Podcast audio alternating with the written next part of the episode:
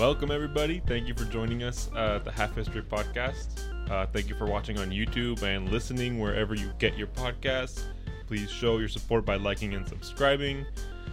Follow us on social media and look out uh, for us uh, every Friday with the Half History Podcast. You can email us at halfhistorypod at gmail.com and you can help us grow by becoming a patron at our patreon.com slash half history podcast uh, sorry that's just patreon.com slash half history uh, with all that out of the way today i'm going to be talking about um, thomas edison um, Alright. when i got into this i was looking originally kind of looking into uh, subject to uh, kind of study about this week and it's kind of trying to settle on one and i ended up going with the light bulb so when i was looking into the light bulb You had a light bulb moment. Oh exactly a bulb moment um, but i was looking into it and it was pretty pretty interesting it um is an invention that kind of changed history in a way um it's something that you know we're using here to light our our little uh, set so um pretty important Quite a few lights. I just actually looked directly at him. I probably should stop doing that. Ye- Yeah, they're they're we're yeah we're figuring out a, a um, ideal setup here um, for our production, but it hurts my eyes. yeah, without lights, uh, we wouldn't be able to be doing this. We wouldn't be able to go to work um, before lights were around. People Did- were doing things by candlelight. I know. Honestly, I kind of wish we would still do that. It would really suck, but it's also really cool to just kind of like light a fire. Imagine like a candlelit restaurant. Ooh, Yeah, that's nice. fancy. I That sounds know. Yeah, but um, also it's a fire hazard.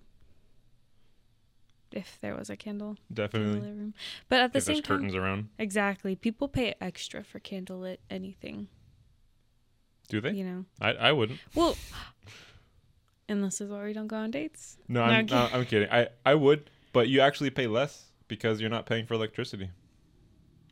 Well then, even better, I guess. Yeah, I mean, yeah, and it, and it smells good, Right? No, if you get scented ones, of course. unless you get the the the candles that smell like butt. Don't they have those candles? Um, Ethan Klein made a candle smells like my butthole. Um, I kind of wanted to buy it, but I actually heard it smelled really bad. yeah, well, they only made a limited amount, Right? They were And gonna- weren't they like a hundred bucks each? Seventy five. I think that was what the original um, vagina candle sm- uh, cost as well. There was also a vagina candle, if you guys didn't know. Right. Uh, it smelled like flowers or something though. Wow, Yeah. that's kind of bullshit. Um, but imagine you have the whole ensemble, the vagina candle and then the butthole candle, complete set. Bur- burning at once. That's pretty great. Right on. Um, It'd probably be pricey. right. But, It'll um, balance out. One smells like butthole, the other one smells like flower. Seventy-five dollar candle. That's that's um too much for me, even Mm. for like a for a gag. Um, Li- Literally, Uh. a gag. right. Uh, but anyway, before candles, people were basically doing things by, or before light bulbs, people were doing things by candlelight. Um, Sick. it was the Industrial Revolution. Things peop- um, were being powered by steam and and gas, um, and people were still going to sleep when the sun went down. Mm. So the good old days when people got hopefully good night's rest. Right. Um, so the invention of artificial light kind of changed uh, the game, made it so we don't have to sleep at night. So Could stay up all night. yeah, Woohoo. so that's pretty cool. It actually came around. Um, we'll talk about it in a little bit later, but when I when I was studying the the, the subject, I was watching the video. Shout out to Hank Green. If you want to know more about electricity's history, you can um, watch his video. Uh, I think it's Hank, one of the Green brothers. They do the uh, the the history mini videos, which are kind of cool. I watch those for inspiration for kind of topic for the show. Um, also, shout out to Georg Ohm, Andre Marie Ampere, Alessandro Volta and Michael Faraday. Those are the real homies who kind of put in the groundwork for studying uh, electricity. Uh, also, shout out to Nikola Tesla, but that's going to be for a different episode. Um, You heard of uh, John Travolta, but have you heard of Alessandro Volta? Alessandro Volta. Hmm, So- Um, Where's he from? I think Italy. Alessandro, Italian. but Fresh Volts, pasta, yo. Volta uh, um, became volts, ampere became amps, and ohm is um, another measurement of um, energy. Oh. So they studied so electricity and kind of yeah. Um, Imagine getting named after all of it. the in in the video he says one of the the best, one of the highest honors in science is for your for people to start spelling your last name with a lowercase letter because it becomes a, a measurement. Oh. You know. Hmm. So, yeah, th- those guys actually put in the groundwork for the understanding of electricity and for it to be accessible or like kind of understood in a way for people to study. Um, but Still hard in my books right, for me to study. so in, I also am not a good student. it's yeah this this this show's given me a reason to um, Crack open the books again. crack open some books, do some studying, learn about um, a little bit of production skills. So it's been kind of invigorating for me in that sense. But Mhm. I'm definitely not the best student when it comes to um, actually um, being accountable to uh, an institution, you know, school. Uh, We're trying though. right. But we're definitely trying here uh, today at the Half History Podcast. Trying to uh, pique other people's curiosity as well. Hopefully, get the ball rolling.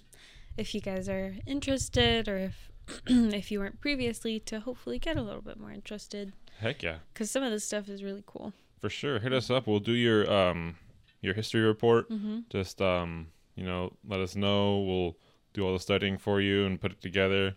Um no, we're just kidding, but we'll we I was gonna say, wow, that's that's a lot of work. no, we do we do I do want to have more topics to study and I like um studying about this particular topic. I was looking into light bulbs and uh, or well electricity in general Mm. and uh, got really interested in Thomas Edison. So I kind of like those topics that are just one person uh, or one kind of event. So I'm going into this guy Thomas, Mhm. um, a little bit more into his backstory and how influential he was in when it comes to inventiveness and the development of technology, really in in modern times. So go a little bit back into Edison's history. So the first question for today, we're going to be. Uh, I'm going to ask you a question. Okay. What made Edison famous? We have a couple options here. Okay. He became famous. Um, you know, at uh, a certain point in his life, he was uh, kind of a rich and famous guy. Right. He uh, so of the things he did, he invented electricity, created uh, a form of sound recording, or or he was the guy who started uh, the rumor of Santa Claus. I'm gonna go with the guy that started the rumor for Santa Claus. Uh, no. uh, You're saying that he didn't start the Santa Claus rumor? I wish. Ah. Um, My No, actually- world. I I put that in there just 'cause it'd be funny, but hopefully, in the coming days, well, it's December right now when this is going to come out, and I'm going to maybe do a little studying on the origins of Christmas. Ooh. So that's going to be fun. I kind of want to do one on Krampus. Krampus. Mhm. So yeah, I I originally wanted to do one on Thanksgiving. Didn't really get uh, around to it when it came to the uh, time, uh, but it would be cool to do one on Christmas. Mhm. So look out for that. we should get um Christmas hats, Santa hats. Oh heck yeah, dude! Oh, Really cool. We could dress the girls up as elves. we hella will. I'm definitely gonna get uh, some of that. Mm-hmm. Um, but so yeah, so what actually made Edison famous is he that he invented um, he created a form of sound recording. Wow. The um, the microphone Mhm. kind of existed at the time. The telephone was created in, I believe, 1876, and you could transmit. I don't even really know how the telephone worked. Maybe I'll look into that. Shout out to Alexander Graham Bell. I know he played a big part in that, but Isn't it uh, sound waves? Well, actually, before wasn't it that they had to have like telephone operators where they would connect them? yeah, I, but I don't. I don't even. I don't know where because they must have used um, they must have used Like radio waves. Radio waves. I don't think radio waves existed at the time. I think it was still like the telegraph lines. Right. But I don't know how that because radio I think came around in after like 1900. We're talking about 18 1876 Oh, okay. Getting ahead of myself. a little bit. Well, mm. yeah, so this was before even like record players and stuff. so Okay. he he created literally one of the first forms of sound recording. He it was um a tin foil disc or like a tube. Hmm and he kind of talked into a cone and it created a vibration on the the tube as it spun. And you could spin it back with the the like a needle the same needle you used to record spin it back and it would play the sound that you recorded. And yeah so that was a That's pretty amazing. it, it was amazing and the the fact that you could record sound and play it back was kind of Revolutionary. Oh my god. Imagine like being in that room, hearing the first like sound recording ever.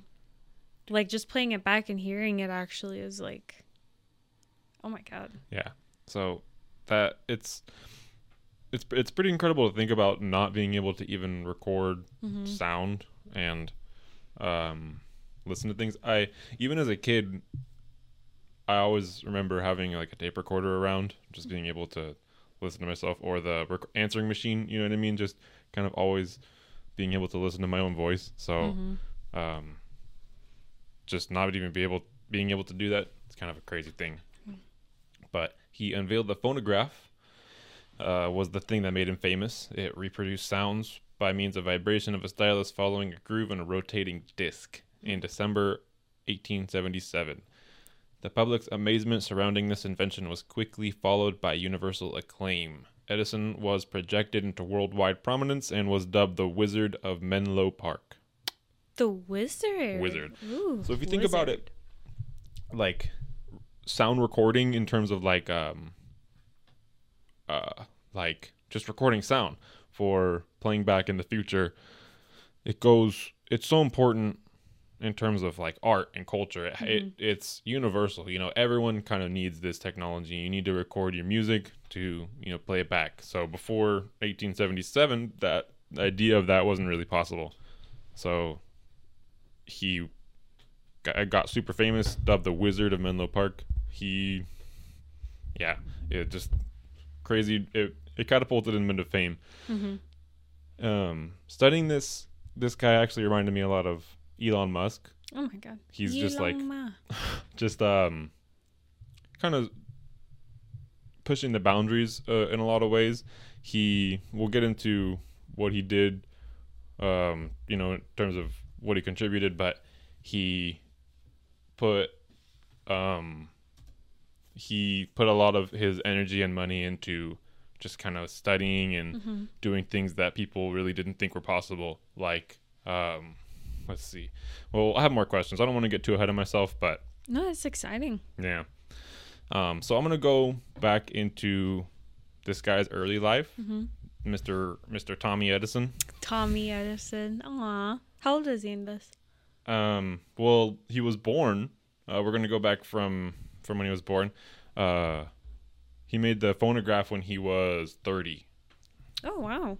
Yeah. So So that's kind of not necessarily early in life, but kind of um middle point. middle point. It's crazy. for such for such a revolutionary invention, you know, it's Mhm. it's like at any time Exactly. would have been you know amazing. hmm But he was born in Milan, Ohio.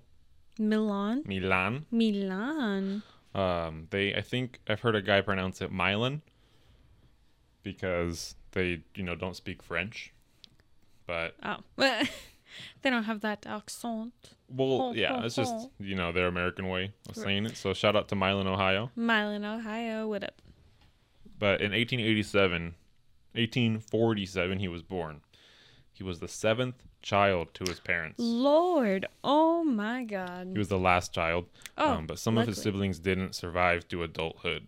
That's actually really sad. Yeah, I'm not. I'm not sure the context. I looked a little bit into it, but um, did a lot of the studying kind of just off the cuff. You know, not super in depth. So shout out if you can found out. Uh, you know, let me know what happened to to his his siblings. Well, they probably died from like disease, because back then medicine wasn't as good. Yeah. like if they had a cut or something and it got infected and then that started spreading, like it probably was not good news. Yeah, or anything, or any kind of Mhm. like um, what do you call them? Just infection. Mm-hmm. Um, it was a long time ago. You know, like yeah. for shoot. So, uh, I, I might bring it up a little bit later in my document here, but the if you want to think about the time period, he was born in 1847. Um, what do you call it? Red Dead 2. Always think of that as like a time reference. Right. Um, Red Dead 2 takes place the main story in 1899. Oh wow. So that stuff was still So going like on. 1900 pretty much. Wow. So it's like 50 years before hmm sound was barely or no 50 years before edison was being born Wow. 25 years before sound was barely being like created or like recorded Right. So just, i'm just using that as like a time reference. After 1900 Mm-hmm. um after kind of like you know this time 77 once sound and videos kind of starts being recorded things move really quickly for technology um That's usually how it goes. yeah planes um start coming around. I'll, I'll do one on planes you know maybe in the future but planes start coming around in 1900s yeah dude so um just it's it gets crazy um how much humans advance in 100 years whereas before 1900 it was kind of a lot of the same kind of crap you know they were just living in um yeah just not a lot of uh Work and survive. advancement a little bit Back in the day. Right. sleep, procreate, yeah build a family, go to church. no but it, it i'm just kind of pointing out how things moved a lot slower Right. um, back back then even I Uh, wonder when it was like when people were the least stressed. Like if it was if it was like back then when they had like not as much technology, not as much to worry about maybe or Hmm. cuz I'm sure they were also worried about putting food on the table and everything. Like I wonder at which period in life people are most or or sorry, least stressed. Least like what timeline? we're talking about like just time periods and what's the least stressed i couldn't Mhm. even imagine or tell you Because every generation, I guess, has their own set of, of like struggles growing up. Like there's a lot of stuff happening in the world every every single day. So Yeah, that honestly is an interesting question because if you think about it, we're we're at a point now, kind of in in history, Mhm. where everything is as accessible as it's ever been. exactly. Things are as easy as they possibly could be, Mhm. but we still have so much stress about like, um, you know, maybe like uh, wealth hmm um, you know, indisparities, um, or um, just social stuff when it comes to social media being such a big thing today. Right. Um, there's so many things that um, add stress that weren't around hundred years ago, where you're just trying to you know, survive day to day. hmm So it's it's such a crazy thing that um, when you think about what could be the the least stressful time, I think we were at a point where it was maybe the least stressful time, uh, kind of like a peak, and then we're almost kind of going back Mm. down, um, or at least it seems like. Uh, Yeah. No, I feel like the 2000s, like 2000, 2015 ish, was a really good time ish. yeah, Like at least for me growing up, that was kind of my childhood. I had a lot of fun. Um, but I also wasn't a grown adult facing like day to day struggles. Yeah. Um, I imagine probably the 80s or the 90s because a bunch of people were doing drugs. That's I was gonna say like even like the nineties. Yeah. Um but I think it's always just kind of a hindsight's twenty twenty yeah. sort of thing. Absolutely. You don't know what's going to happen tomorrow. Shit. Right. like, we could have another pandemic, God forbid. Yeah. You never know. Mm. Um but we gotta be hopeful. So uh Let's make today a good day and tomorrow up to tomorrow. even better. right. No, even better. I mean every day's a new day. Fresh start. I That's mean right. gotta get up and do it, guys. Get up and do it. Mm-hmm. So Self care though. Self care. in a minute out there. Edison was born. So he was born. Um, shout out. Thomas Edison. Let us know if you can um, figure out what his siblings died from, because I was actually interested to know. Mm, yeah, me too.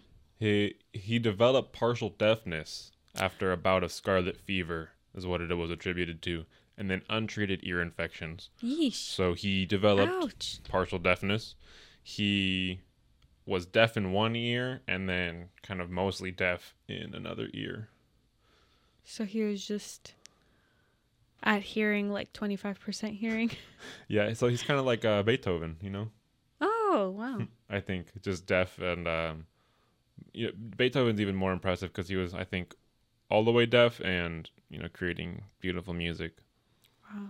But Can I be honest? yeah, I didn't know he was deaf. I think or Bach or I I think multiple people that like were famous musicians were deaf. At- Multiple? At least like one or two like Couple. yeah. I Just think. Beethoven was deaf. I don't know. Anyway, um, I'm shout getting a little bit of things know. wrong. Literally, yeah. Just hit us up. Uh, I. I've been I've been um interested in reaching out to or hearing from anybody who's interested in the show. hmm We're going to be posting every Friday, keeping it up. So just uh, Please join yeah, us. join us. Mm. Contact us. Uh, Let us know. yeah, let us know. We are. Uh, I'm talking about Edison here. He actually lied a lot Hmm. and created fake reasons for his deafness. hmm He was kind of a little bit of a prankster.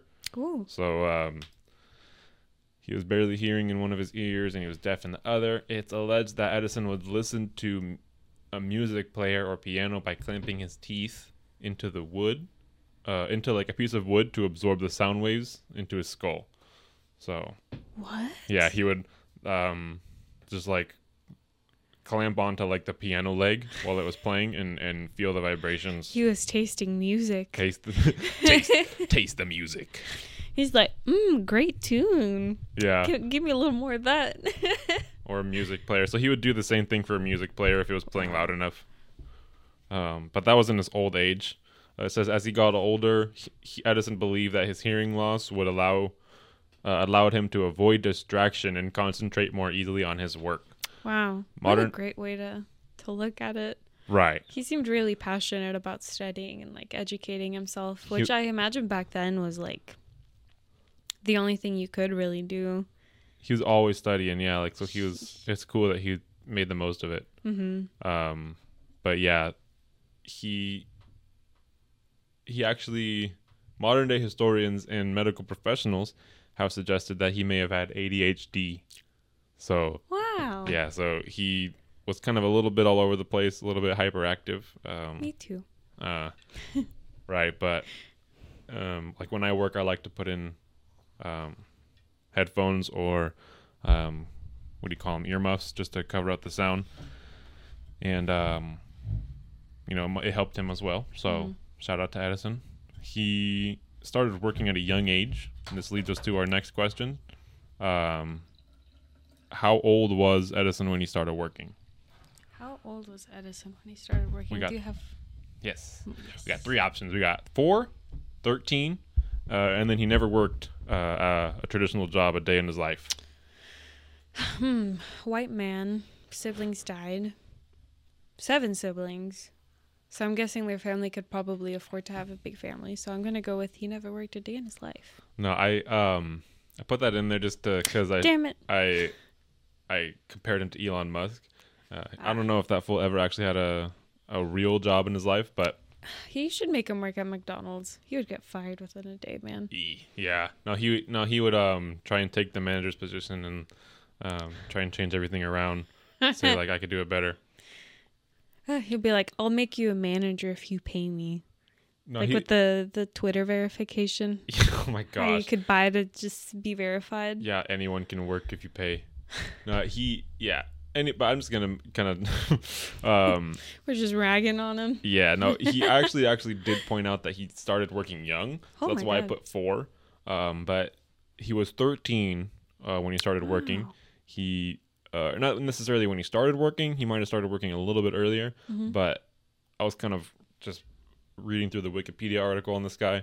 He made fifty dollars a week profit Oh as my- a news butcher. Oh my god, a news butcher. So I'm guessing he was cutting like the newspapers.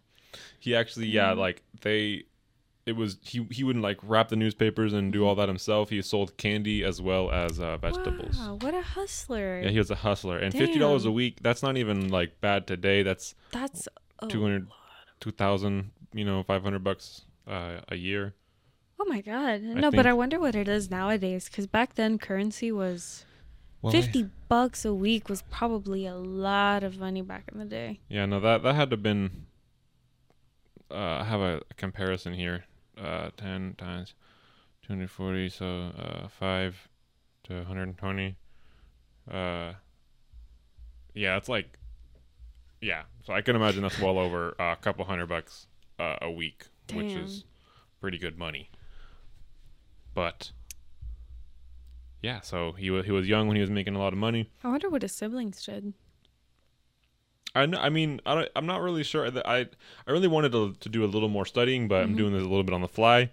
Uh, we got some technical difficulties on our last record, so Mhm. we're just trying to like really really get into the the habit of getting a recording Mhm. and uh Get it out to you guys, educate the world out there, and Exactly. educate ourselves along the way.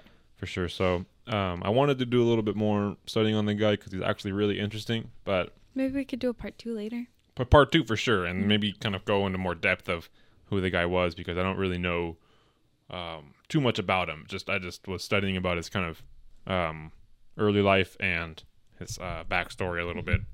Um, but when he was 15, he saved a three-year-old, Jimmy McKenzie, from being struck by a runaway train. Oh my gosh, a runaway train. Yeah, runaway train. So it must have just like been going, and the brakes were, you know, not working. Yeesh. um, or something. But the the boy's father, I don't have his name, but he was a telegraph operator, hmm so he owned kind of. Uh, he worked in the train station, and he was responsible for. Uh, or no, he was.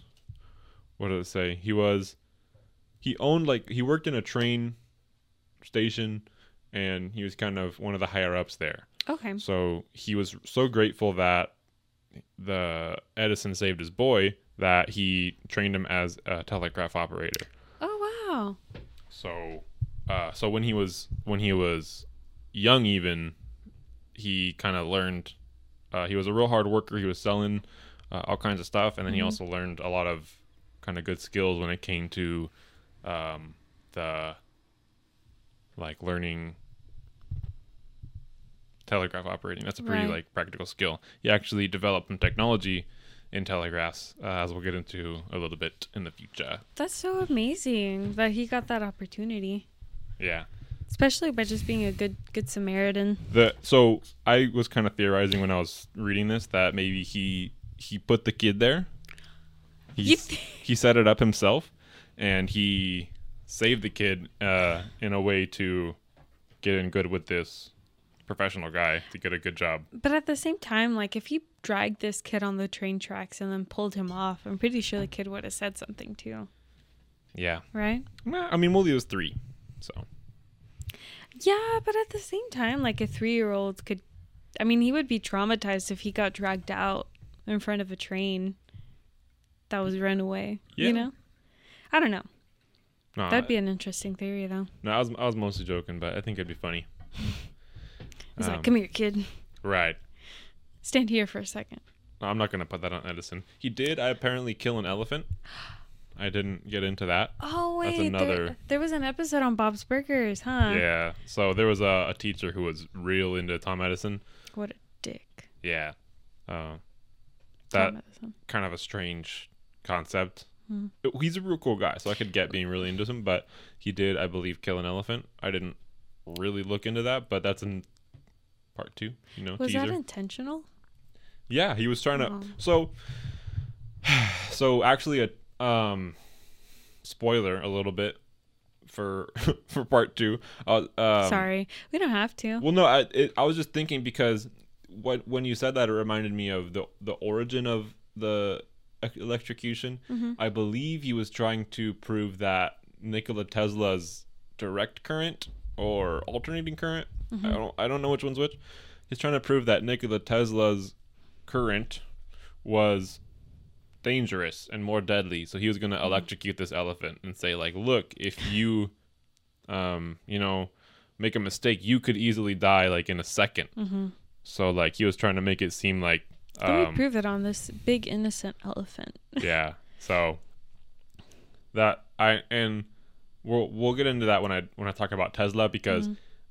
I was starting a thing about Tesla and apparently he worked for Benjamin Frank or who is this guy? Thomas Edison. Thomas Edison. And he worked for this guy for like a little bit kind of as an apprentice. So Wow. That's an interesting dynamic, so maybe we'll get into that at a, at a later date. Hmm. But If you could choose one guy to have dinner with, who would you choose? I get this all the time, even in so like Alive or Dead.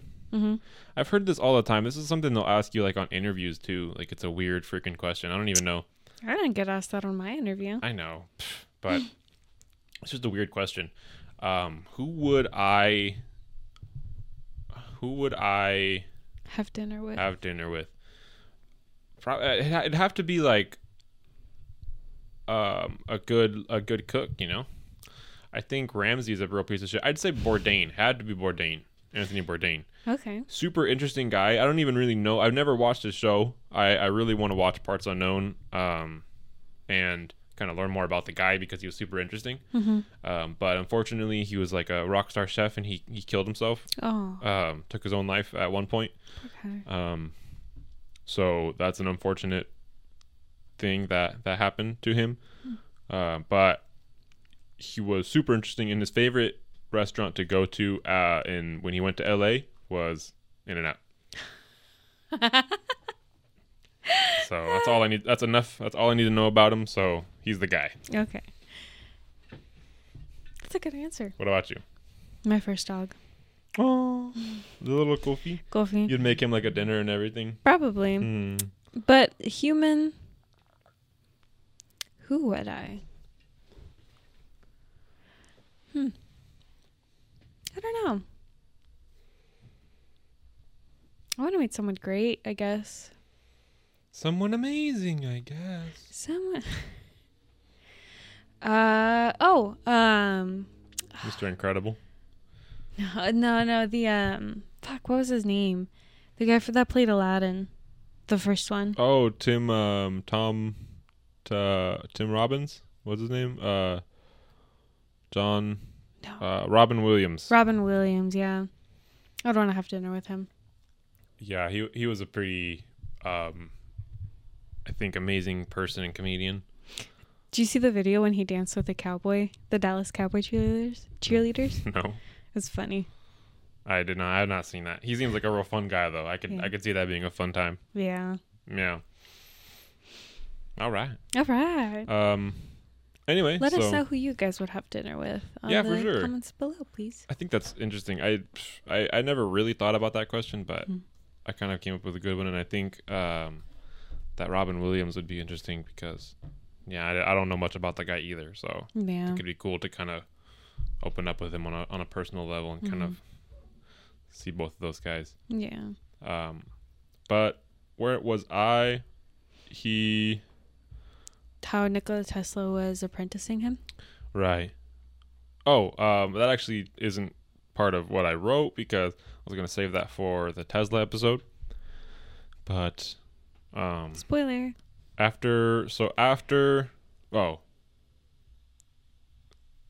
thing. I, I kind of moved a little fast here Ooh. in my document, but after he became a telegraph operator, he was able to study qualitative analysis and conducted chemical experiments until he left the job rather than being fired Hmm. after being held responsible for a near collision of two trains. Oh. So he kind of prioritized his his studying and his his experiments over a lot of his jobs, as we'll find out. He was a little bit kind of reckless. He was 15 funny. at the time, so when he had the job, and he almost crashed uh, two trains. That's so really dangerous. But it's funny that he was slacking from his job by studying. we, that's what I'm saying. Like he was experimenting. He never actually got such like a formal education, Mm-hmm. but he was super curious and super interested in just learning and experimenting. So he did chemical experiments, and he yeah he was gonna be fired, but he chose to leave, Hmm. so he didn't get fired. Smart. Right. that was Um, kind of nice of them. Especially if he almost caused the collision of two trains. Right. Yeah, that that would be that'd be crazy. Um so after after that, Edison obtained the exclusive right to sell newspapers on the road, and with the aid of four assistants, Hmm. he set in type and printed the Grand Truck Grand Trunk Herald, which he sold with his other papers. Uh, this began Edison's long streak of entrepreneurial ventures. He discovered his talents as a businessman. Ultimate, ultimately, his entrepreneurship was central to the formation of 14 companies, including General Electric. So he was responsible for kind of innovating a lot in the business world and being an entrepreneur in kind of existing businesses, uh, even at a young age. So this was between the ages of 15 and 19, Mm-hmm. Damn, that kid is a hard worker. I believe. Hmm. Um, as as far as you know how I studied it, that's kind of the the impression that I got is between Mhm. 15 and 19. So when he was 19, he moved to Louisville, Kentucky, where he worked for Western Union, which I Mhm. believe is a bank. He worked, That sounds familiar. yeah, it's I think it's a huge bank. I think it's still around. Mm-hmm. Western Union. Uh, he worked the Associated Press Bureau Newswire. He had a little bit of experience in the news.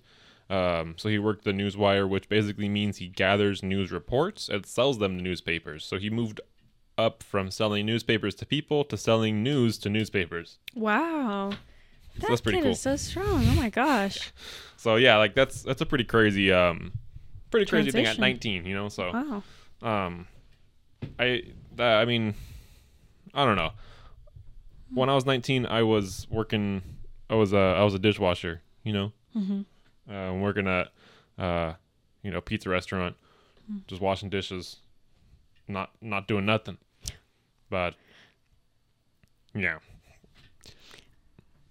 I don't know when I got. I don't know if it was when I was sixteen or six or seventeen or sixteen when I started my first job, but um, I just wanted to do it to have extra money. Honestly, I didn't want to work extra shifts just because. I mean, who does?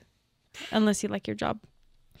i wish yeah i wish i had a uh, a job i liked i mean it's all right you know i'm still working there so, you know Mhm. there's there's you can say that so Starting a new job, which I'm excited for, hey but uh, mm. we'll see how it Mm. goes. Mm, mm. Yeah, that's super awesome. I'm really proud of you. Thank I'm you. I'm hella excited too. Hopefully, I don't make a fool of myself. No, it's gonna be good. I am. I believe in you. I have you. the utmost faith in you. Thank you, my love. So when Edison was 19, moved to Kentucky. Uh, he. Ba-ba-da-ba-ba. Re-. He requested to work the night shift so he could read and experiment. At night. So in the daytime. Oh, in the morning. Yeah, he worked at night so he could experiment in the in the day. he was- Oh, he was always on on the go, learning especially at a young age. Mm. He was experimenting and reading all the time, studying. Um, kind of got him into trouble before, you know, hey he, kid, stop studying. he well he almost crashed two trains, you know what I mean? So it's like you got to prior have some priorities.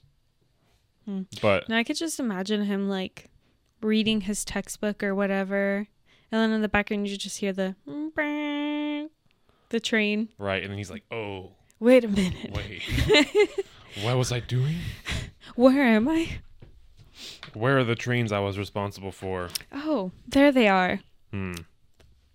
Meters apart. Yeah, I can't imagine like the context of what that was like, but Man, That's pretty scary to almost crash two trains. my butt cheeks would have clenched my pantaloons so hard. uh, he actually got into trouble on his last job, and one night in 1967, he was working with a lead acid battery when he spilt sulfuric acid onto the floor. Oh no. It ran between the floorboards and onto his boss's desk below. No, that's the worst. The next morning, of Edison was unfortunate fired. events. Yeah. The so next he, morning, what? he was fired. Yeah, so he he well because he was just experimenting all the time. He had good jobs. Mm-hmm. He was like successful after he lost his last job. He was successful selling newspapers. You know, he got a different job um, after he moved. Then he was experimenting some more, and you know was forced to leave that job because he got fired. That's unfortunate. He was just Yeah. a curious guy, but I definitely could imagine as an employer, this is not the best employee who's distracted Yeah, studying. Even though he's studying, which good for him. That's awesome. He's not. He's literally spilling sulfuric acid onto his boss's desk unintentionally, but yeah. No, he's good for like the world, but not Mhm. for you know his employer. He's not Can't a good employee yeah, he can't be contained. for sure. Mm-hmm. Um, but we're moving on to when Edison is about 22 years old. Hmm. What? Uh, and then we have a next question. Hmm. Uh, question number three: What was Edison's first patent? Hmm. We have three options here. The phonograph Okay. would be his um, one option, Mm-hmm. and then we have uh, the electric vote recorder. Would Hmm. be a second option, Okay. and then we have the little three-prong outlets for plugging things in. I'll go with the first one. First one, uh, phonograph. Yes. He did patent the phonograph. Yeah. That was one of his things, but it was not his first. Oh. So, so um, did I get it wrong? Yes, you're wrong. Thank you. You're welcome. his first patent was for the electric vote recorder. Okay. Um, the U um U.S. patent number 90 90,646, which was granted granted on June 1st, 1869. Uh, it wasn't a big hit, really. Uh, so he moved to New York and he lived in the basement of one of his mentors, this guy Franklin Leonard Pope, who together they developed the technology to send two telegraphs at once. Wow. Yes, they Just actually two smart guys yeah. living together. So they they um it was one uh this guy Pope was one of um, Edison's mentors and they kind of developed this unique technology uh which 22 I believe that must have been 67 the um phone was being developed in the same era and came out in uh, 1877 or 76 I believe. So this was around the time when the telegraph was kind of almost being phased out, but he was developing technology to make it even more advanced uh, at the time, which was which was pretty cool. So by Mm. go ahead. No, no, I'm just saying, man, that's really cool. Yeah, I mean, I, I've t- telegraph seems really complicated, but Mm-hmm. um, if it was the the most advanced technology at the time and you're kind of perfecting it, you know, and making it even better, that's Mhm. pretty awesome. Like, Right. there i can't imagine doing that with um like quantum computers or like there's so much that like different advanced technologies now that like i feel like i can't even imagine that edison necessarily would be as um, influential today like i feel like he was just like the perfect guy for his time to make such like advancements maybe he would have been you know something crazy today but right. No, and what's also really cool is like he got fired from a lot of his jobs. You know, like yeah he couldn't keep a job. He was living in this guy's basement. Like he was doing great things, but um I don't know, it just kind of goes to show that anyone can shine at any point in their life, you know. Even if it kind of feels like you're going in the wrong direction, you're just going in your own direction. yeah You know, like you don't know what's going to happen along the way, but I mean, he as long as it makes you happy. And it definitely seemed to make Edison happy to, to study and to do all these kinds of experiments and then like I don't know, just to create something really great, you know. Yeah, and he because yeah, he was always just following his passion, Mm-hmm. and he was living in the basement of this guy who he knew he was a mentor to him. He wasn't even like a family member or anything. He was just some guy. Uh, so, you know, he- essentially he was homeless. He was living in this guy's basement, but he lived in the basement, and this guy allowed him to work in there as well. So he, they were doing experiments together. Mm-hmm. By 1876, Edison was 32 years old. His major invention was the establishment of an industrial. Uh, one, like one of his first major inventions was the establishment of an industrial research lab in 1770. Sorry, 1876. Hmm. It was built in Menlo Park. It was part of the Raritan Township, which they ended up naming after him. Wow. So they changed the name of the town to Edison Township. It's um in Middlesex County, New Jersey. It'd be cool to go there. Yeah, I, honestly, but that's really really far. I would love to, I would love to go there. Um check out the East Coast. I've only ever been to like Georgia and I don't think we saw the ocean. So I think it would be cool to um check out the East Coast. Uh I want to go to New York. Heck, bad. yeah. But New York. New York. Do you think we could keep a few pet rats? No. I mean, I'm sure we could find some pet rats, but like, yeah, those those things are all over the place, but very very gross, very gross. What do you think Cinderella would do if she was in in New York nowadays? Um, she she she'd do some singing probably. Some Um, sewing? Yeah, no that that sounds like a, a horrible uh horrible time. Yes. She'd probably be the crazy lady just knitting sweaters for the rats. Just yeah, no the yeah Come here. The- we have- new Gus Gus. we haven't watched that movie together, right? The Enchanted or whatever it's called. No, I don't think we have. It was one of my favorite movies growing good up, though. We should watch that. We should. But that yeah, that's what that reminds me of. Anyway, so where are we at? We are at he um the what's it called? The uh Industrial Research Lab. So that Mhm. was actually one of his big kind of like contributions to um the Science. science, yeah. So he um paid for this research lab with the funds from the sale of his quadruplex telegraph. So he developed after developing the um, technology to send two telegraphs at once. Mhm. He actually developed the technology to send four telegraphs at once wow. as well. Bumping so up those numbers. Those are rookie numbers. yeah, so that like that happened right before the telephone hmm came out because he created this lab in 76. Mhm. So he an interesting story about the, the telegraph. He demonstrated the telegraph, the quadruplex telegraph. He wasn't sure that his original plan to sell it for 4 to 5,000 was right. What Someone was going to buy it for 4 or 5,000 dollars. So he went back to one of his old employers, Western Union. Uh, he asked them to make a bid and he was surprised to hear them offer $10,000 rather than 4 or 5. Ooh. Ooh, that So was he- such a smart move on his part. he held off a little bit, you know. Don't be Smart. yeah, don't don't make a decision like that super Mm-mm. quickly. Let it uh, sit for a second. He got a, a second bid, doubled his his uh, potential money there. So, um, we're gonna go to our next question. I have a another follow up question. How much is I was gonna say, like, it seemed like what he was selling it for was already really expensive. I was gonna be like, ooh, he needs to make it cheaper. Yeah? But no. Well, that's like the thing. I I don't even I don't know who bought it. Mm-hmm.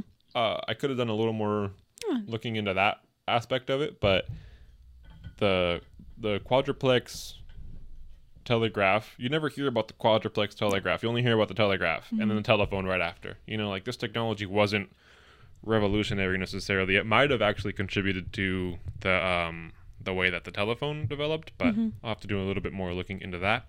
Part two. But the thing is, like, he really scored Mhm. um, with this deal. Um, so, yeah, for ten thousand, pretty freaking awesome. mm-hmm. So, next question is, how much is ten thousand from nine uh, from eighteen seventy six in today's money? Eighteen seventy six, ten thousand. Oh, do I get any options? Oh yeah, sorry. Um, I was just also thinking about Red Dead, how like the money you get, like you only you don't even get that much money, but No. when you get like a thousand, it's like hell the money, Mm-hmm. like a lot. So Especially when you go into the shop and like the oat cakes are like 25 cents each. yeah, I'm like, oh, wow. And then if you don't have that much money, you're like, 25 cents for an oat cake? I think not. for sure. No. But yeah, so sorry about that. I didn't give you the um the options, but we have three options. Okay. Ten thousand from eighteen seventy six. Is it fifty thousand, one hundred thousand, or two hundred forty thousand in today's money? I'm going to go big. I'm going to go 240,000. Hey, you're right. Yay, the Um, first one. I could have gone a little bit. Um, and kind of put it. Uh, I think it would have been interesting to put that one in the middle, but I used My suggestion would have been to probably do like 56. Yeah, just more thousand, because like yeah, the 50, 100, 120,000. yeah, You know, just kind of throwing those random numbers so it's like oddly specific. a little more random because the Mhm. actual um, calculation that I found for that is two hundred thirty nine thousand five hundred dollars. yeah, so he was super Oh, grateful shit. to accept that money. He opened up his research lab right after, um, promptly What would you do with that with that much money. back in the day? Yeah. with I mean, well, because things are a lot different too. Mm-hmm. Like on top of it being worth a lot more, like there was a lot of different factors that play into how much things are worth. Mm-hmm. So like he he created a, he bought like a whole building in in New York or in New Jersey and like opened it up for research. So like if I could have done something like that, like man, like I would have bought a building or Yeah. sheesh, yeah, I mean property, yeah, just Mhm. shoot. Like that's the smartest thing. Do you Uh, know if, if uh, the lab that he made back in the day is still a school nowadays or anything? Because I know they like to build like schools or like it is. research labs. Um, I mean, it must be. Um, what's it called? Menlo. Menlo Park Lab. Uh, Ooh. owns laboratories to pursue practical commercial applications of research. It was in his Menlo Park laboratory that Thomas Edison invented the phonograph and developed a commercially viable incandescent light bulb. Um, I don't know if it's still around. Menlo Park Labs. It looks like there is laboratories there, but I could imagine they probably don't want to use the old building. They probably just keep it for like yeah. museum Well, this, purposes. this picture here is hella old, so it must have Mhm. been like it was built over a hundred years ago. it's a know, cute little shack. I mean, it's not little, but super Yeah. cool. I would have been so proud if I was him. For sure. And I mean they they made innovations there. Something Mhm. interesting actually we'll get into. I'm super like interested in actually. So, I'm really excited.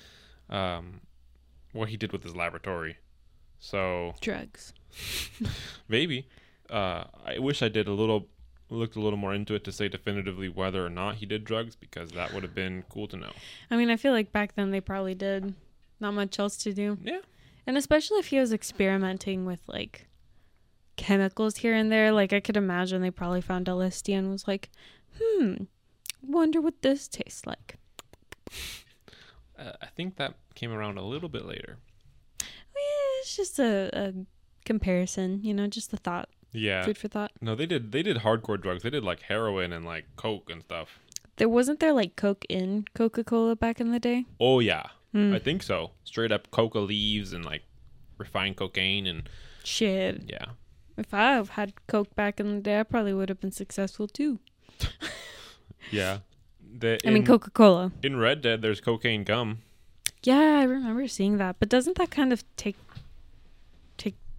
down part of your um It- like health bar the or core, it damages the core. Like Yeah. it doesn't.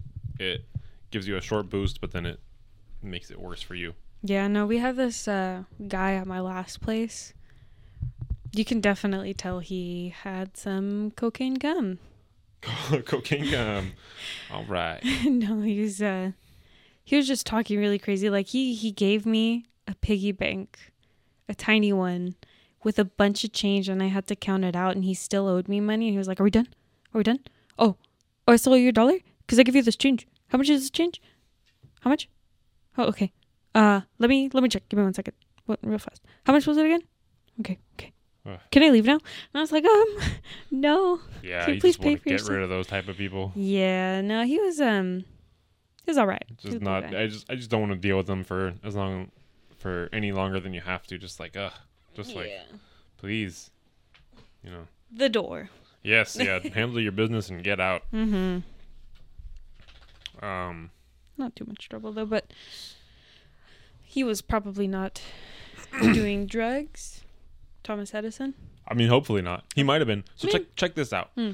This this is where it kind of gets into where it reminds me of Elon Musk. So maybe he he, do, he was doing drugs. You know, if he's like Elon. Right. But uh, check this out.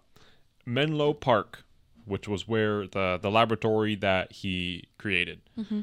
became the first institution set up with the specific purpose of producing constant technological innovation and improvement. Okay. Very cool. You know, super awesome. Edison was legally credited with most of the inventions produced there, though many employees carried out research and development under his direction. So a lot of people worked for the guy, but he took all the credit. That's kind of messed up. I think that's kind of like Disney. Sounds a little familiar, yeah. Yeah. So that's kind of like, you know, how it happens today a lot of times. You know, you're working for a company, you have the opportunity to, you know, actually put in a lot of work and you're doing a lot of the hard work. You might make certain innovations here and there, but that's really at the end of the day, yeah, the the guy who's paying the bills and who is like, you know, started the whole thing, he gets all the credit. Damn it, Edison. Yeah. So, You should have known better. He his staff was generally told to carry out his directions in conducting research. He drove them hard to produce results. So it sounds a lot like uh, another guy we we know, Yilong Ma. Yilong Ma. If you guys haven't seen Ha. um what is what's his name? Yilong Ma. Yilong Ma. It's this guy that looks exactly like Elon Musk. yeah, they were gonna interview him on H three, but he big timed him. Oh, dude, didn't he ask for money? He asked for hella money, or not hella, but like Ethan's like it's it's a ten minute phone call. Like what? How much do you want? Like they offered him like hundred bucks or five hundred bucks or Oh something. my god. No, especially for Yilong Ma, especially uh he makes the TikToks and he's like, uh money. Money. I give to you. Yeah, he doesn't know English, but he he pretends to be, Elon, Elon. Musk. but the Asian, the the Chinese version, because he is a Chinese person. He gives me money on TikTok. Yeah, yeah, Not real money. yeah. He flaunts his money. He pretends to be Elon. It's pretty great. I think it's isn't it fake money? I, I mean, it might be. I don't know if it's if it's like Chinese money or if it's like American or fake or whatever. But I wonder what what the currency is over there. um, Chinese. Um, yeah, I don't know. I think J- Japanese yen. Yuan. Yuan. Oh yeah, Yuan. I remember them saying that on H three. It's also called ren renminbi. Renminbi. Renminbi. All right. Also called yuan. Cool. We'll just call it yuan. Yuan. Yuan Ma. He could have gone with that name too. Yuan Ma. Yuan Ma. but um Money Musk. yeah, no, he was just driving them hard. Yeah, no, Like yeah, he he wasn't he wasn't a great guy. He wasn't a Mm. great um Manager. boss. Mm. Um That's kind of funny considering that his bosses fired him because he was slacking. right. Well, he he he just more, more than he just prioritized the results, you know. He Mhm. was more interested in the scientific exploration. Right. So, Well, I mean, as long as we all discovered it, but I do kind of wish we could have given credit to the people that actually, uh, like built a lot of this stuff. Yeah, there's actually a lot of guys who don't get credit Mhm. throughout history that kind of studied under people. Like there's you know the Pythagorean theorem. You've heard of that? Yes. There this guy Pythagoras had a similar situation where he had a school of people under him Mhm. and they were studying and some of the people that worked under him if they created some sort of innovation he got the credit for it. So he might not have even thought of the, the theorem himself. Bless you. thank you. One more. One more. Bless you once more. Thank you. All right. Welcome back. So the this lab this lab came around in 76 um well he was 30s in his 30s at the time it's kind of a big deal you know Mm-hmm. but um in uh, in the around 1980 he met this guy William Joseph Hammer. Mm-hmm. He was hired at the. I'm not sure. I think I'm not sure if he was hired at the laboratory, um, but I have written here that he was hired and became the chief engineer um of Edison Lamp Works. That answers my question. Uh, so they Edison was making lamps. By the time he created the light bulb, it was he created the light bulb in 1880. Mhm. So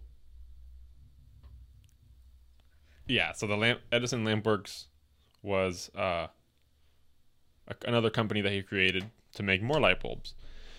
This guy, William Joseph Hammer, made a bunch of light bulbs, and the it's quoted that he was a pioneer of incandescent electric lighting. So that's another guy that was kind of maybe not getting a whole lot of credit for some of the innovations that were made Mm-hmm. with um, the light bulb. Right. So I don't know if I have it written here, but I want to give some interesting info. Uh, I'll touch back on this. I'll highlight it in my notes Mhm. just so I don't, um, you know, repeat it in the future. But I'm just gonna highlight it as a nice bright color Pink. but uh, at least eight other people actually created light bulbs. So he wasn't the inventor of the light bulb by any means. Wow. Um, they all had flaws though, such as extremely short life and requiring high electric current to operate, which made them difficult to apply on a large scale commercially. So they were probably really hot and caused a lot of fires if they if Hot. that was the case. Um, yeah, so it's like they hot, they burned out really quickly. Mhm. They um, all kinds of they required a lot of energy. So that's really the thing that sets Edison apart is Mhm. that he made the the light bulb commercially viable. Um, he made it cool. It's kind of like in the way that Elon does. Like he makes he's made space travel kind of more Obtainable. uh, obtainable. Yeah, like cheap, Mhm. uh, kind of more cool. So it's like it was kind of like in that sense making science more accessible. Really in with in in a good way, but maybe not the best guy at the same time. he really had to like dummy proof it though. Cause I could imagine he'd be like, these people like they've never seen a light bulb in their life, you know? Well, yeah, and so in, in his lifetime, like people had never seen a light bulb, Mhm. but in his lifetime, he created the light bulb, um, the like the commercial electric light bulb, Mhm. and he also created an electric electricity company to distribute electricity to people. Oh so my it's like god. he he was really innovative in terms of like what he was able to achieve. Um, Wouldn't that be a monopoly though back in the day? kinda i think there the, the the the the problem was that there was existing gas utility companies that were already kind of a monopoly so he was coming in on them and being like hey like Fuck you new guys. kid on the block Yeah. so there and then other companies also came up so it's like there's not i think you know it was legislated enough to where the monopoly didn't really happen but you know uh That's also kind of good. You're balancing it out. yeah New big dog on the block. Right. Um so they um when when he was making the light bulb he tried using a filament made of cardboard carbonized with compressed lamp black. This burnt out too quickly to provide lasting light. He then Mm. experimented with different grasses and canes such as hemp, palmetto, uh, hemp and palmetto before settling on bamboo as the best filament. So they were literally using grass to like burn um, Grass. in like a little vacuum. I imagine. I think Mhm. that's how it works. But they continued trying to improve the design, and on November fourth, eighteen seventy nine, filed for U.S. patent twenty two. Uh, sorry, 200 223,898. So his first patent, I believe, was 80,000. They're already on 200,000. So they're like they're they're making patents like crazy. oh my god. Um, Especially when you have a whole laboratory. yeah, exactly. So well, because this is this is like all the patents ever made. So it's like innovations are happening and people are making things and like yeah. So he's making a lot of them too. Um, for the, then that was for an electric lamp using a carbon filament or strip coiled and connected to platina contact wires. Plat, plat, platina. Platina. The patent describes several ways of creating a carbon filament, including cotton and linen thread, wood, wood splints, papers coiled in various ways. Uh, it wasn't. It was not until several months after the patent was granted that Edison and his team discovered that carbonized bamboo filament could last over 1,200 hours. So Oh they discovered God. something even better after they filed for the patent. Mhm. So they were still making innovations like right, like months after. They're like, "Oh shoot! Like this is even better." So that's Wow. cool. No, they, I mean, it's good that they didn't take any time to rest. They were like, come on, get it while it's hot. always be innovating. So Mhm. that's kind of Edison's like legacy is he was always kind of just learning and studying, experimenting. Every day I'm hustling, hustling, hustling. One of the quotes that Edison is famous for saying and is Is every day I'm hustling, hustling, hustling. I wish that's probably more influential than what I'm going to say. no, he said um I I didn't I have not failed once. I have succeeded in finding a hundred or like a thousand ways that don't work. Okay, Thomas Edison. Something like that. So yeah, he Wait, wait, wait. So was he saying like I've never failed, or is he more like I've never failed because I've failed so many times that it's brought me here? No, well, kind of. It, it- the the the expression it's kind of just saying like, even in your failure, you're learning what not to do. Oh, It's like oh, you're okay. you're never actually losing anything when you fail. You're you're always using it as a way to to further right. Educate yourself. yeah to get closer and closer to the goal. I see. So You won't make the same mistake twice if it blows up on you. so he knows he knows all the ways that don't work. So he's Mm-hmm. gonna do the the way that does work. Okay, trial and error. But I, at first, I thought he was just kind of being like, "I've never failed, guys." Yeah, he's he's a little bit. I mean, Pretentious. Yeah, well, it's the type of personality that's like really, really kind of manic, you know? Like he Yeah. was always experimenting and learning and creating, so it makes sense that he's one of these people that is really kind of influential, even if it was, I could tell he has ADHD. yeah.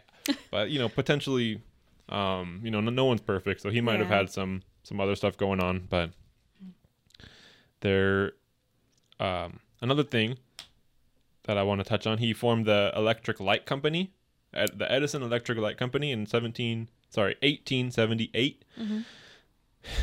in New York with several financiers, including J.P. Morgan uh, and Spencer Trask, and the members and the members of the Vanderbilt family. Hmm. Edison made the first public demonstration of his incandescent light bulb on December 31st, 1879, in Menlo Park, and it was during this time that he said, We will make electricity so cheap that only the rich will burn candles.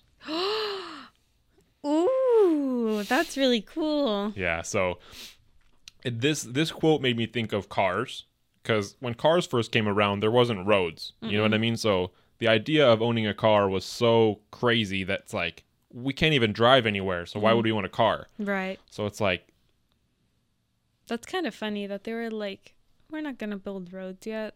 We're gonna build cars first. well, but that's they the didn't thing. even Like know that they would need roads. they had carriages, right? yeah. So horse and carriage, but then they strapped a motor on it, and now it can go by itself. But now they want to make it more efficient, so they're going to make pavement to make the roads smoother because they don't need the horses. Right. So it's like they just have to constantly be making innovations. at thi- like Horsepower. horse exactly. So Ford made the um, created the term horsepower, I believe, Mm-hmm. um, or someone. I think it was Ford. We still have to watch Ford versus Ferrari. Yeah, I fell asleep. But the the thing is that he made it accessible and cheap to drive a car. And the same thing is kind of what Edison did with electricity with light bulbs. He's like, we're gonna he he he came to the most rich people in the world, J.P. Morgan, Spencer Trask, and the Vanderbilt people, and he's like, this is gonna change the world. I need your money to um put as much um you know research and time into this as we can to make it even better. So he got hella money from these guys and was able to make an even better filament that didn't burn out, lasted for you know over a thousand hours. They could turn it on and off. They even created a, a utility company to distribute the electricity to people's homes. It was a revolutionary time and happened really, really quickly because he was so um, kind of uh, like inspiring and influential. he got a lot of people on board, a lot of money involved, and um, just really kind of invigorated the world behind uh, electricity. Wow. Um, so he actually had competitors at this time. hmm This guy, uh, sorry, this guy Lewis Latimer uh, was a draftsman expert. Fucking Lewis Latimer. Pretty cool name. I know. I like. He sounds, sounds, like, like, a, villain name. Louis Latimer. I was gonna say he sounds like a character in a uh, Marvel comic book, so yeah. he could be a villain. I was thinking like Van Helsing. Van Helsing. Vladimir. It's yeah. It's just always um, it's just always funny that in Marvel comics they use alliteration. So like Peter Parker, um, PP. yeah. So it's always like, um, but he was a draft. Excuse me. He was a what? A draftsman, Mm. um, and an expert witness in patent litigation. Okay. So he was kind of um, really educated guy. He began working for the United States Electric Lighting Company, run by Edison's rival, Hiram X Maxim. So he had a rival in the electricity business. That was an answer to your question about the monopoly. Hmm. There's this company, the United States Electric Lighting Company, not the Edison Electric Lighting Company. Okay. I think, yeah, Edison Electric Light Company. That's the other one. I would rather go with the guy that made it first. That's what I'm saying. Mm. So that's well, he didn't necessarily make it first, but he's kind of like like I'm saying, he's like the Elon. He's the one who makes Yeah. it spicy and like exciting. Yeah. Available to everyone. Yeah. Um so on on October 8th, 1883, the US Patent Office ruled that Edison's patent was based on the work of William E. Sawyer Mhm. and was therefore invalid. Litigation continued for nearly 6 years. In 1885, Latimer switched camps and started working with Edison. Nice. So he was this, can't beat him, join him. yeah, this guy Latimer was on the um, other guy's side during this um, legal battle. hmm That said that Edison's work was based on this other guy's work. This guy Latimer joined Edison's side, and then in October on October 6, 1889, a judge ruled that Edison's electric light improvement claim for a filament of carbon of carbon of high resistance was valid. To avoid possible court battle with yet another competitor, Joseph Swan, whose British patent had been awarded a year before Edison's, uh, he and Swan formed a joint company called Ediswan to manufacture uh, and market the invention in Britain. So this He could have named it Sweatison. Sweatison, Sweaty Sutton. Sweaty Sutton. So this guy Lewis Latimer, he was kind of a, a legal guy, Mhm. and it, and the impression that I got from reading this was that he really helped out um, Edison when it came to kind of um, negotiating with competitors and really becoming like um, kind of uh, a, dominant force Right. in the in the in the business that he was kind of creating. This other guy also created uh, a patent, but he wasn't necessarily as business minded as Edison. hmm So to avoid a, a legal battle, they kind of joined forces and created their own company together, Ediswan, to distribute the electrical um, infrastructure and uh, light bulb technology in Britain. So a lot of innovation happening there. All like I and all this is happening in ten years. This is in '89, so it's like a lot of a lot of things are really happening hmm uh, Progressing really fast. from 80 to 1900s, and then after that, even like more and more and more. The Mhm. light bulb allows people to work at night. Exactly. So it's like they can essentially get double the work done. hmm You know, so No, it's innovative. Everyone needs it. Everyone has it nowadays. You know. yeah. Uh let's see what else I have. I'm a little bit all over the place with my notes. No, no worries. I could also imagine that like there were a lot more fire hazards back in the day when everything was just candlelit. You know. Yeah. Well, um, yeah. I imagine there was like electrical fires early on too. You oh know? no, definitely. Like before the technology was kind of perfected. There's still electrical fires today. oh yeah. You know. No, I'm just saying like back in the day it was a lot easier to like if you had a party, you know, you would have a lot of your house lit with candles. It would be easy if you didn't have servants or other people there to to be like, "Hey, you missed this candle," you know? Hmm.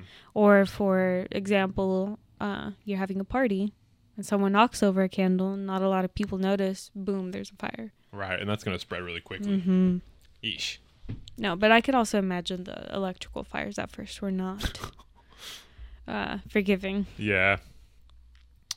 Um, but he Edison, like I was kind of mentioning throughout, also patented patented a system Patented. patented a system for distributing electricity as a utility to compete with gas com- gas companies, and he founded the Edison Illuminating Company.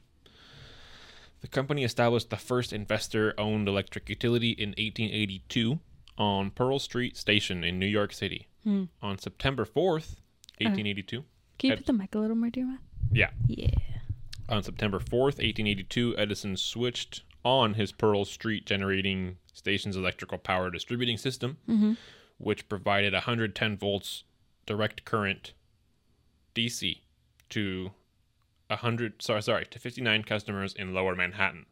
So uh, Edison apparently has the DC and then I believe that um what's his name uh what's his name? Vol the Tesla. Nikola Oh. Tesla. Nikola Tesla. He has the um he has the alternating current. AC. AC DC, that's what that means. Oh, oh, couple goals. They have Yeah. AC. He has DC.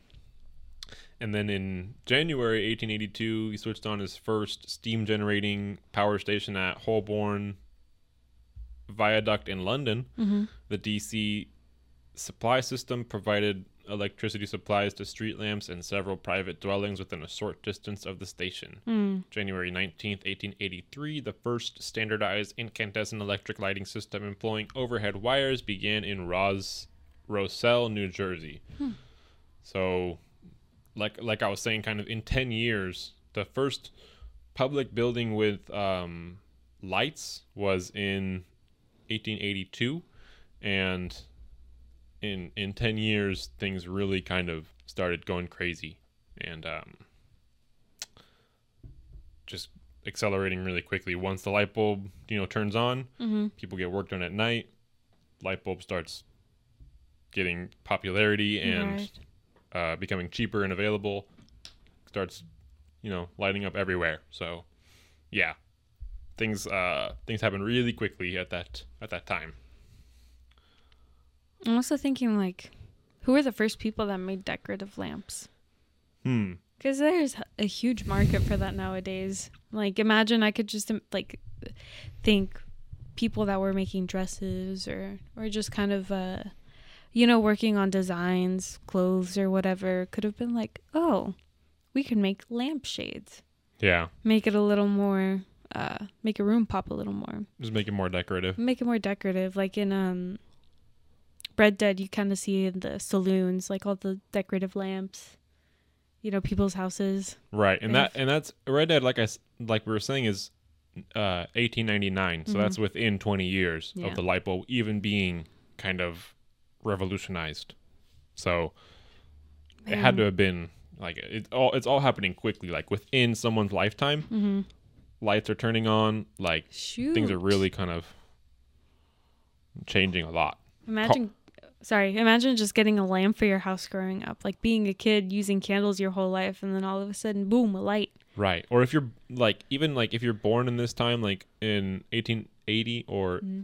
you know 1870s like you're growing up without lights, you know, Mhm. one of these days it becomes cheap and available for you to have lights. Boom, you have a light bulb in your house. Um then in by the time you're 30, you know, um you start seeing the the first car. The I have the info here about the first car a little bit Ooh, uh, 1886.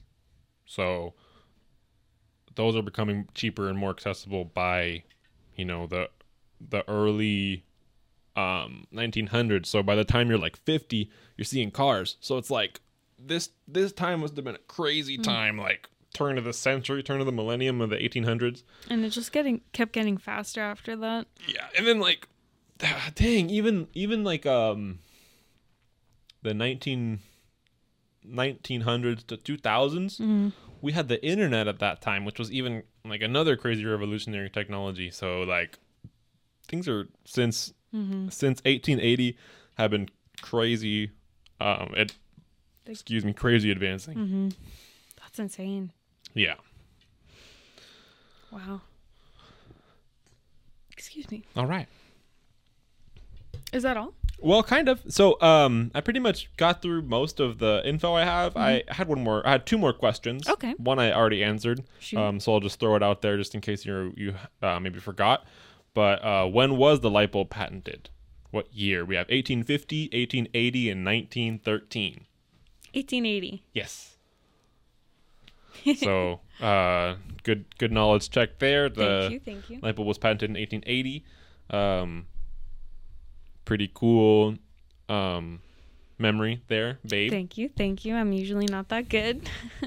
he is patented his his historic patent embodying the principles of his incandescent lamp paved the way for the universal domestic use of electric light.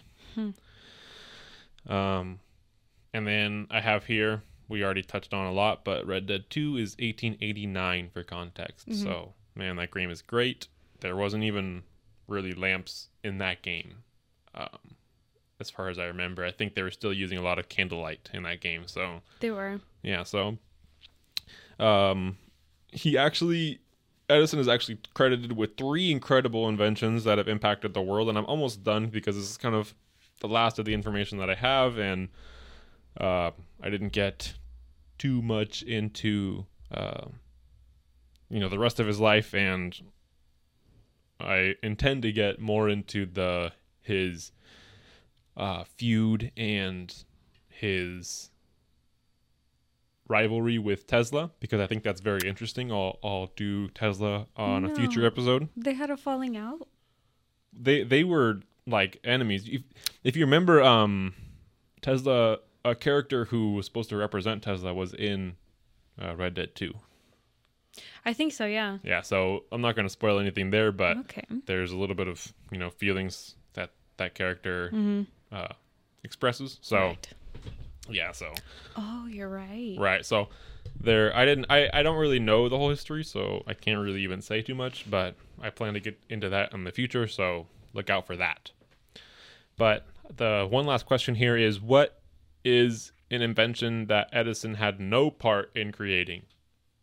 The uh, so one of the options is the automobile, we have the microphone, and then the video camera. Automobile. Correct. The first auto was created by Carl Benz in No way. 1886. Yes, Mercedes Benz. It was the first car ever. Yep. Well, it was not Mercedes, but Benz. Be- right. One of the two. Benz.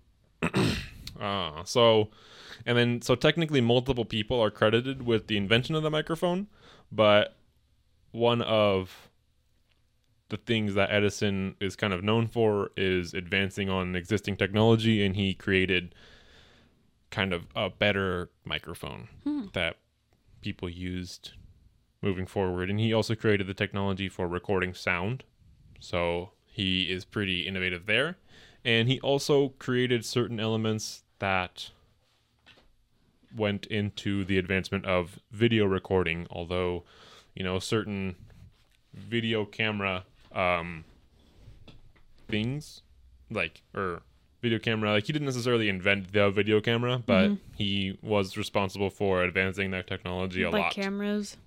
Like pictures. Cameras existed, but he kind of made it a lot more Pizzazzy. Yeah, like he yeah he made videos kind of possible in a way.